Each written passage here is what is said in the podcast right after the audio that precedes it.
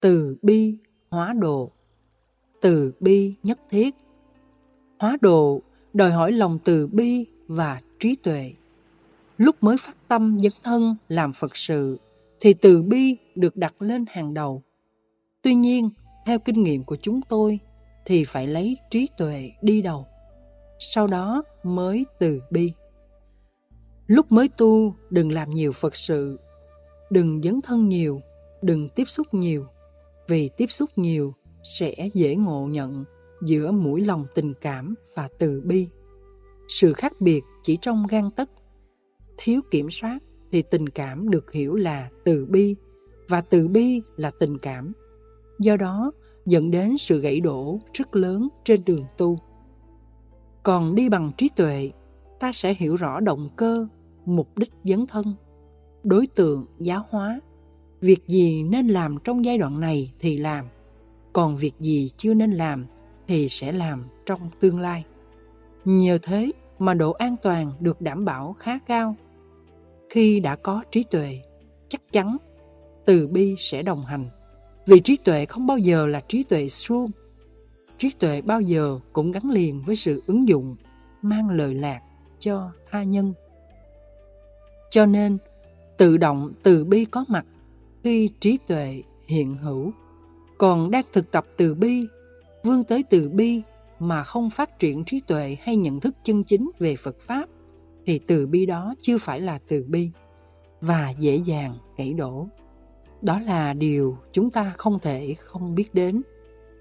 Để hóa độ thành công, chúng tôi xin trích dẫn tóm tắt nội dung bài kinh Đoạn trừ phiền giận thuộc về kinh Trường A Hàm, cũng có bản tương tự trong Tăng Chi tập 3.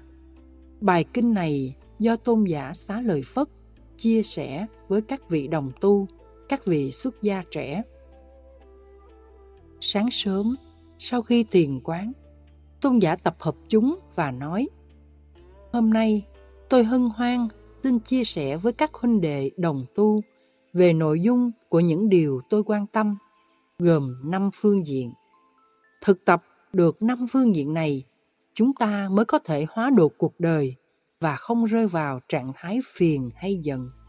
Bởi vì phiền giận là phiền não nên càng phải tránh xa. Tình huống thứ nhất Người có hành động thân khó ưa nhưng lời nói lại dễ thương, hướng về cái thiện. Có thể kiến thức họ chưa đến, phương pháp họ chưa rành, đụng đâu hư đó, làm đâu trở ngại đó và tham gia vào chỗ nào thì gây rắc rối chỗ đó. Nhưng lời nói của họ chia sẻ cho thấy họ có tấm lòng thật sự thì không vì những trục trặc của hành động mà ta trở nên phiền giận họ hoặc bỏ đi cơ hội giúp đỡ họ. Từ bi nên được thể hiện một cách trọn vẹn. Tôn giả đưa ra một ẩn dụ rất sâu sắc.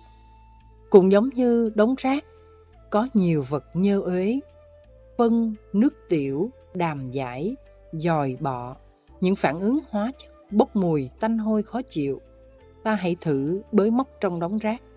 Chắc hẳn sẽ nhặt được những vật còn lành lặn, bị vứt bỏ bởi những người giàu không có nhu cầu sử dụng nữa. Hãy nhặt lại, mang về giặt rửa và phục vụ cho những mục đích khác. Mỗi người đều có tật xấu của hành động tay chân, nhưng nếu họ có cái đẹp về lời nói thì ta chỉ cần hỗ trợ họ đừng làm dở về hành động thân nữa. Dần già, họ sẽ trở thành một người tốt, cho nên từ bi có cơ hội được sống. Tình huống thứ hai Người có lời nói khó ưa, dễ ghét, vô duyên nhưng hành động của họ tốt đẹp bởi họ không có cơ hội được truyền trao hay tiếp nhận kinh nghiệm của những người lịch thiệp trong cuộc đời. Có tấm lòng nhưng hãy nói ra cứ sang sản, không trước sau, không quan tâm những điều mình nói sẽ làm thương tổn người khác. Những người như thế, thay vì chúng ta ghét bỏ họ, thì hãy khởi lòng từ bi giúp đỡ họ. Ngài xá lời Phất đưa ra một ẩn dụ cái ao nước. Một người vừa mệt lã, vừa nóng nực, vừa khát. Nhìn thấy ao nước, anh ta sẽ rất mừng. Cởi áo đặt trên bờ ao, Mặc dù mặt hồ nước có rất nhiều bèo, lục bình, nhưng anh không màng. Anh cứ bước xuống dạt bèo và lục bình ra.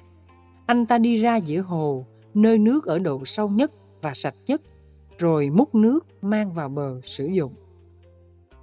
Tình huống thứ ba, người có hành động thân dễ ghét, lời nói cũng khó ưa, nhưng có tấm lòng tốt.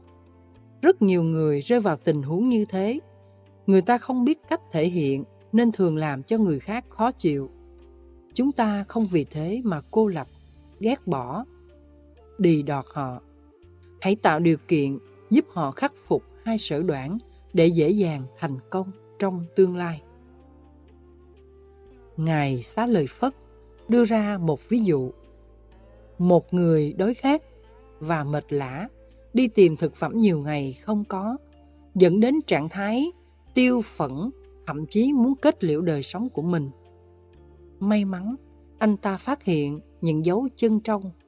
Sau cơn mưa, nước động lại trong những lỗ dấu chân trong này.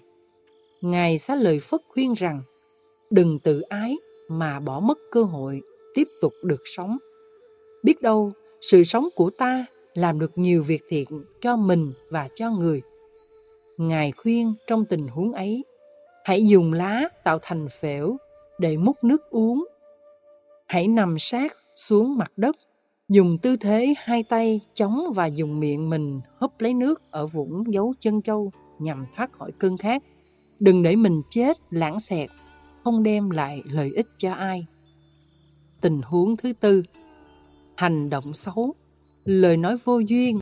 Ngài khuyên trong tình huống ấy, hãy dùng lá tạo thành phễu để múc nước uống, hoặc nằm sát xuống mặt đất, dùng tư thế hai tay chống và dùng miệng mình húp lấy nước ở vũng dấu chân trâu nhằm thoát khỏi cơn khát. Đừng để mình chết lãng xẹt, không đem lại lợi ích cho ai. Tình huống thứ tư Hành động xấu, lời nói vô duyên, tâm thì ác độc.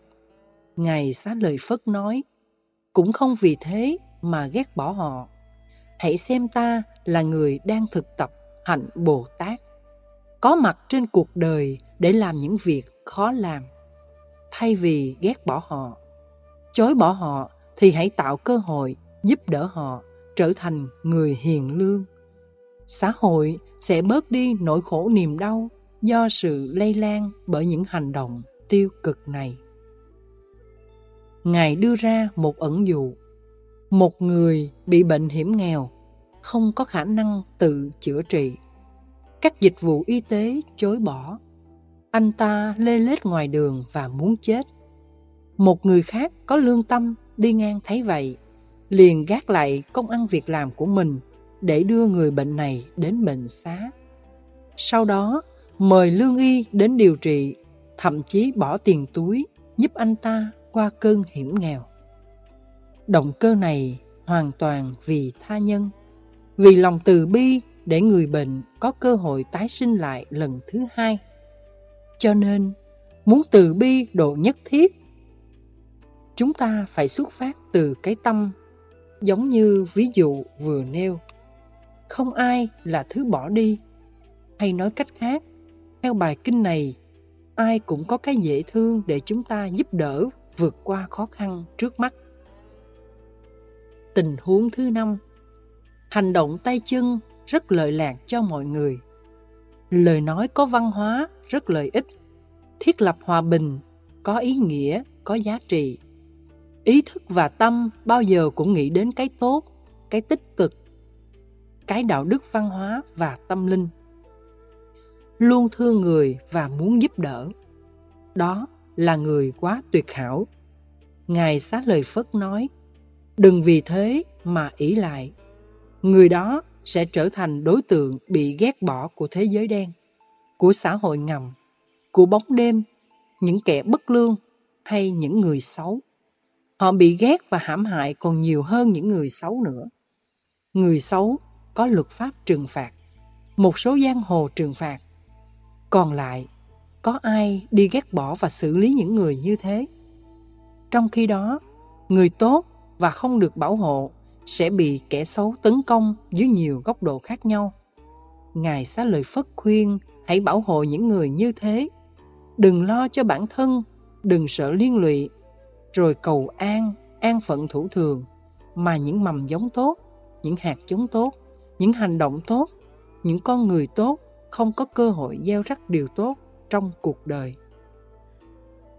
Một lời khuyên khác, hãy nên thân cận, gần gũi để học những đức tính vô ý của người có bản lĩnh tốt như vừa nêu. Tán dương công đức của họ để cái tốt được nhân rộng. Đó là năm tình huống. Thông qua đó, ta thấy việc tìm kiếm những giá trị tích cực ở một con người không phải là chuyện quá khó, như thắp đuốc ban đêm đi tìm vàng, hay mò kim đáy biển.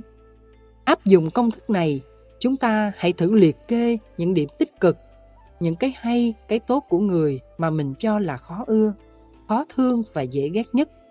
Ta sẽ thấy ưu điểm rất nhiều, không có gì đáng bỏ, không có người nào là vô dụng. Nếu ta biết khai thác, khích lệ, tạo điều kiện cho người đó làm mới hoặc đôi lúc ta phớt lờ khuyết điểm không đáng, không hại gì đến ai, thì những ưu điểm đó sẽ được hiển bày.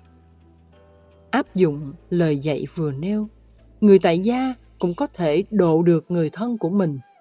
Vợ độ chồng, chồng độ vợ, cha mẹ độ con cái, con cái giúp đỡ cha mẹ, anh chị em giúp đỡ lẫn nhau, người thân quyến giúp đỡ họ hàng, thân hữu các thành phần trong xã hội giúp đỡ và cùng nhau vượt qua những khó khăn. Phát xuất từ cái nhìn sâu sắc đó, ta mới dễ dàng nuôi hạt giống từ bi, thể hiện hành động từ bi và làm từ bi một cách trọn vẹn. Còn không, ta dễ chán nản bỏ cuộc giữa chừng. Đặc biệt, khi giúp ai đó, nhưng họ cứ khư khư, cố chấp, bảo thủ, không chịu thay đổi, hoặc khi giúp đỡ lại bị họ phê bình, chỉ trích, bị nói ra, nói vào. Có trí tuệ đi kèm với từ bi, nhưng độ nhất thiết tất cả mọi người trong cuộc đời hay những người thân thương của chúng ta không phải là chuyện quá khó. Cứ liệt kê những điểm tích cực ở họ, đôi lúc ta thấy nổi trội hơn những điều tiêu cực nữa. Tóm lại, sống đời thanh cao, mặc dù nội dung dành cho người xuất gia nhưng người tại gia có thể học và việc áp dụng sẽ làm cho ta trở thành những chân nhân trong cuộc đời. Đối với người tại gia, quán về tội lỗi và hoạn nạn do hưởng thụ quá mức, ngũ dục sẽ giúp họ sống không tiêu xài hoang phí, không thấy khoái lạc, giác quan trở thành cứu cánh của cuộc sống.